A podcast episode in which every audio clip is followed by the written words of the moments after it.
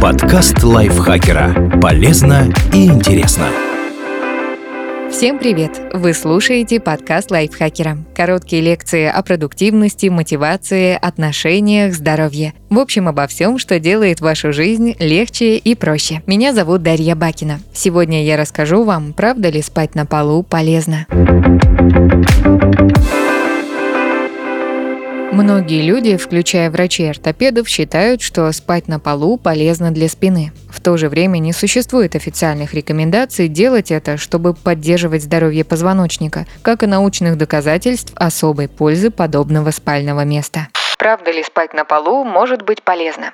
Нейтральное положение позвоночника, когда он расположен более или менее прямо, а не изгибается, проваливаясь в матрас, хорошо сказывается на здоровье спины. Но чтобы обеспечить ровное положение, не обязательно спать на циновке. Например, в одном исследовании выяснили, что матрасы средней жесткости куда лучше подходят для людей с хронической болью в спине, чем более твердые модели. В эксперименте участники из одной группы спали на изделиях с мягкостью пять из десяти, то есть средние, а из другой два из десяти, жесткие. И первые испытывали меньше боли в постели при пробуждении, а также лучше двигались днем, чем те, кто отдыхал на более твердой поверхности. К таким же выводам пришли в обзоре тридцати девяти научных статей. Матрасы средней жесткости обеспечивают наибольший комфорт, способствуют качеству сна и выравниванию позвоночника. Пожалуй, единственное, в чем сон на полу может превосходить отдых на кровати – более прохладные условия. Идеальной температурой для спальни считается от девятнадцати до двадцати одного градуса Цельсия. Более теплые условия могут увеличить количество ночных пробуждений, сократить медленный сон и фазу быстрого движения глаз, во время которой мы видим сны. Поскольку теплый воздух поднимается наверх, на полу всегда немного прохладнее, чем на кровати, так что перенос постели на уровень ниже может положительно сказаться на качестве вашего сна.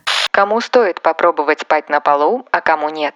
Переезд на пол можно посоветовать тем, кто страдает на неудобном спальном месте, но не может позволить себе кровать и хороший матрас. Если вы спите на очень мягкой или неровной поверхности, например, на старом диване, сон на полу может принести облегчение и избавить от боли в спине и шее. Также этот вариант может понравиться тем, кто вынужден спать в жарком помещении. В то же время смена спального места вряд ли подойдет людям со склонностью к аллергии. На полу может быть куда больше пыли, песка и шерсти животных, чем на кровати. В итоге вам придется каждый раз делать влажную уборку, прежде чем стелить постель. Кроме того, сон на полу может разочаровать, если вы живете с партнером, но он отказывается переезжать на пол вместе с вами. В одном опросе выяснили, что люди, спящие со второй половиной, реже страдают от бессонницы и апноэ.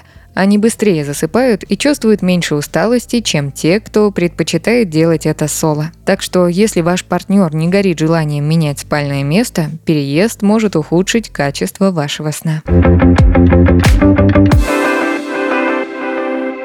Спасибо Ии Зориной за этот текст. Подписывайтесь на подкаст Лайфхакера на всех платформах, чтобы не пропустить новые эпизоды. Ставьте ему лайки и звездочки. Это помогает узнать о нас новым слушателям. А еще включайте наш подкаст «Пульверизатор науки».